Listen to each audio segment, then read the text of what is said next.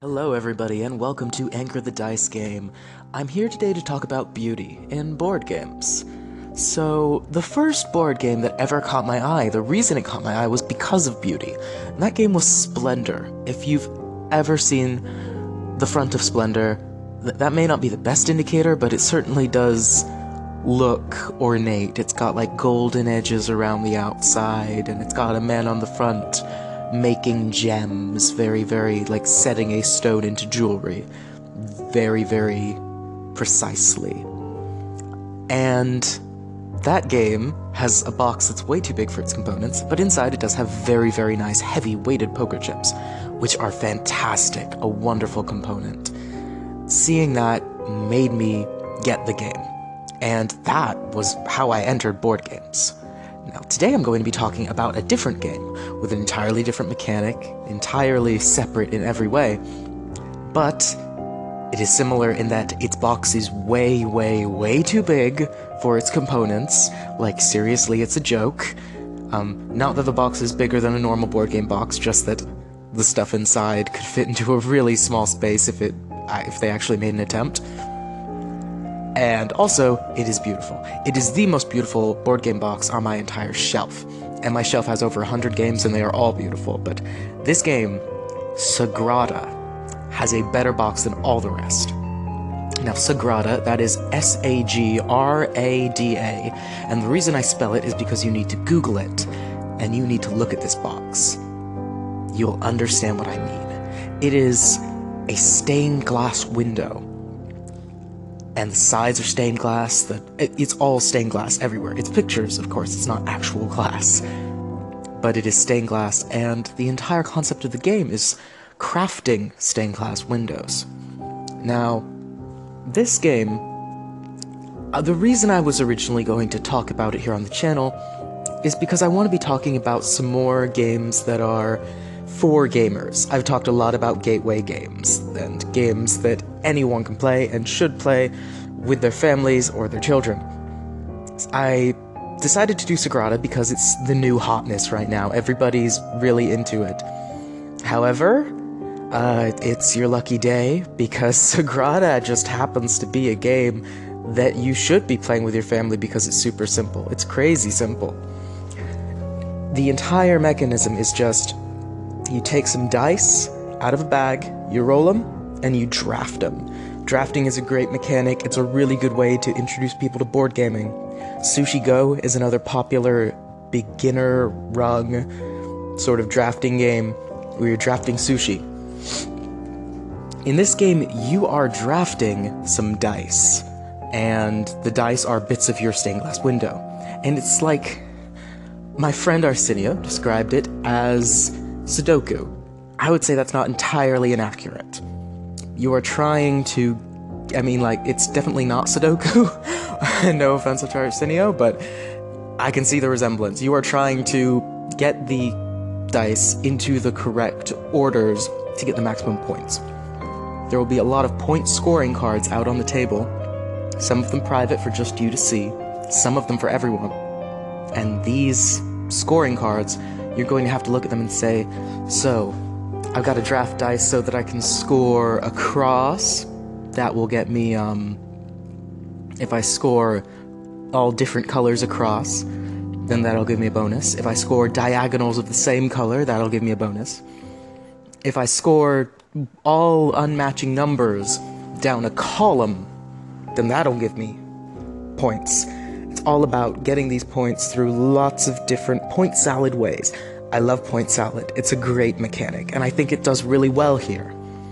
Because you just draft the dice in a very simple, okay, first person takes this one. Oh, now I take this one. Oh, well, I'll take this one then. It's immediately understandable. The rulebook is literally just a page that has been folded in half. it's really cool. Very simple. The thing that actually makes it interesting is the dice manipulation is done with tools, and you get the ability to use tools based on how hard you chose your window to be. You can choose to have a really hard window, and in exchange, you get better dice manipulation tools. That is crazy and awesome, and I love it. I like that you can be playing at a different level than anyone else. I really like this game. I think you should try it. See ya. Hey, Anchor the Dice game. I wanted to briefly go back to Sagrada. Because, A, I didn't really give it a great shakedown last time because I like to keep these snippets self contained for Anchor listening pleasure. And B, I didn't get to a second part, a second little think piece about it. Last time I talked about beauty, this time I'd like to talk about solitaire gaming. Solitaire gaming, when most people think of it, they think, oh, that's Klondike Solitaire or Spider Solitaire, the game you play with a deck of 52 cards. That is really couldn't be farther from the truth. There are lots of other ways that you can play solitaire, even with a deck. There's this great game I know, look it up, called Dungeon Solitaire The Tomb of the Four Kings. It's a great game. You play it with a deck of 52 cards, just like Klondike, except it doesn't suck. you can also play Dungeon Solitaire Labyrinth of Souls, which is the um, sequel, with a deck of um, tarot cards, which is really cool. Now, as for Sagrada, it also has a solitaire mode. In Sagrada, the solitaire mode is interesting in that you can only draft two things out of the four dice that you get, and the remaining two go on the round tracker to indicate that a round has passed. At the end of the game, every die that is on the round tracker, just whatever number is face up, you score them all for an invisible opponent who drafted everything you didn't draft. If they get more points than you, they win, and you'd be surprised how easy it is for them to win because your scoring mechanisms are nonsense things like getting incredibly difficult combos sideways and up and down and specific colors, but they just score everything for face value, so it's much easier for them. So it's a difficult challenge, and often you will have to just give them a bunch of wands, even if you really needed those wands to make your um, to make your set, just because you can't afford giving them that many points. It's a really fascinating system. There are some other really great ways you can make a solitaire game happen. There's New Bedford, which uses the common system where you create an AI that is somehow um, somehow it is allowed to give you semi-random outputs that tell it what to do so that you're playing against something that is mostly unpredictable but also quite predictable. That would be, um, in for example, with New Bedford, what it does is you roll a die and it's got a wheel of things it could do, and you move the wheel in the direction, just uh, clockwise, that many spaces. So if you roll a 2, you move it 2 spaces, and oh look, he's going to try to build a building. I find that fascinating because there's, um, you can actually, I believe it's a special die that only rolls a 1, 2, or 3, so you actually have a decent idea, but not a perfect idea of what he's going to do next. Then there are games where they are cooperative games that technically any one person could do if they had enough hands.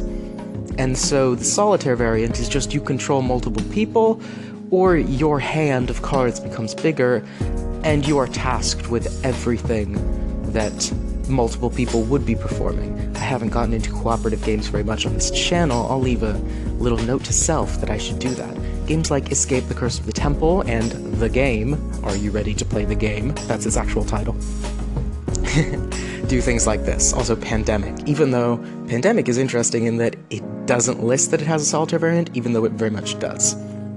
There are lots of other really interesting solitaire systems that I'd love to get into. I think it's a very interesting thing that board gaming board games can accomplish for us.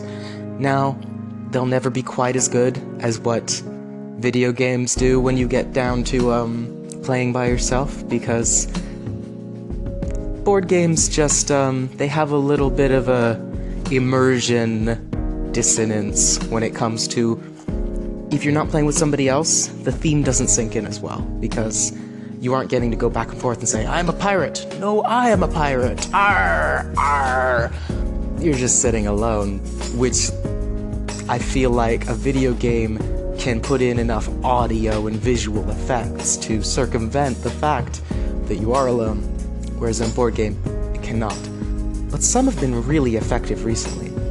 Mansions of Madness is one that uses an app to help with this problem. Maybe I'll talk about that in the future. See you guys. Hello, everyone, and welcome back to Anchor the Dice Game. I would like to talk today about two things that I briefly mentioned earlier. I'd like to talk about AI, and I'd like to talk about cooperative games. I touched on both of these briefly before. Now, when I brought up AI, I mentioned New Bedford, which uses an AI made of a die and a wheel. And I feel like, I don't know, it might have blown some people's minds because most people, when they think about AI, they think about a computer that runs endless simulations and comes up with the, this lifelike reality that moves around a person in a video game.